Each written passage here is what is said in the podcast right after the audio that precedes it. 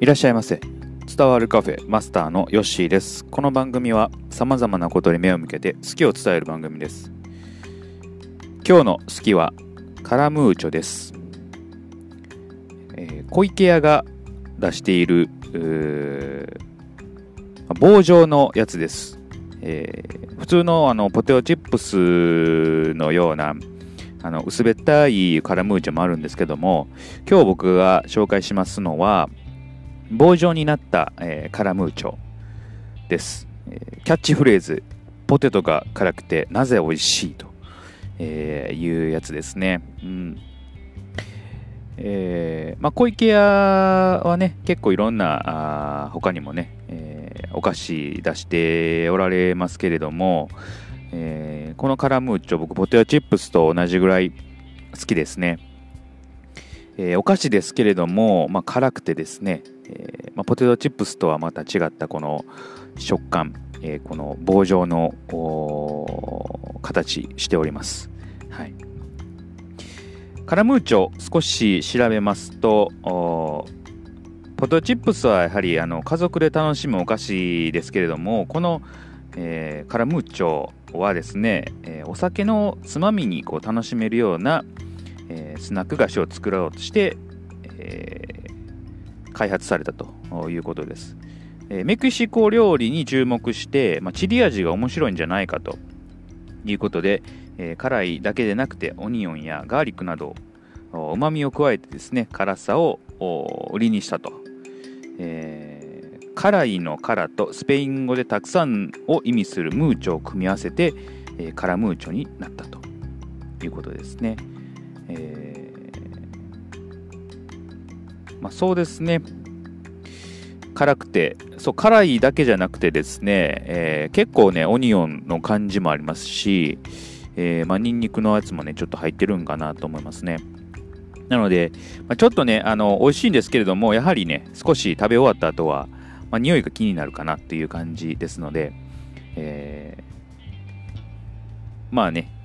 あの歯磨きとかね、えー公衆エチケットをして楽しんでいただけたらいいかなというふうに思います。で結構ねあの量が入っているんですよね。今のポトチップスってすごくもう量が少ないんですけれどもこのカラムーチョはですね結構量が入っていまして、えーなかなかこう一回開けただけではこうね一人では食べきれないのでやはり、まあ、23人でこう分け合ってね食べるお菓子かなというふうに思います、うん。まあ、量入っている分少しね、まあ、ポテトチップスよりかは高くはなりますけれども十分、えー値段にね、えー値する商品かなというふうに思います。僕が小学生の頃にはもうあったので、えーまあ、だいぶね歴史はあるのかなというふうに、えー思いますね。うん。1984年頃らしいですね。昭和59年に発売したということだったんで、まあ、生まれた頃にはもうすでにあったという感じです、うん、で結構ね僕はあの家に、えーお菓子置いてあって、えーカラムーチョがあまあ、母親もね僕がカラムーチョ好きやったんで、えー置いてあることがありましたね、う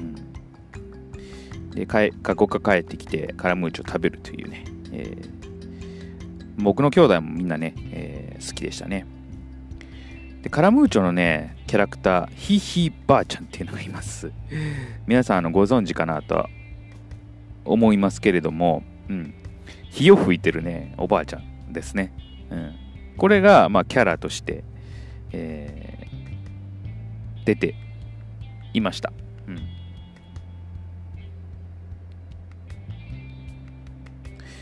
そうですね、えー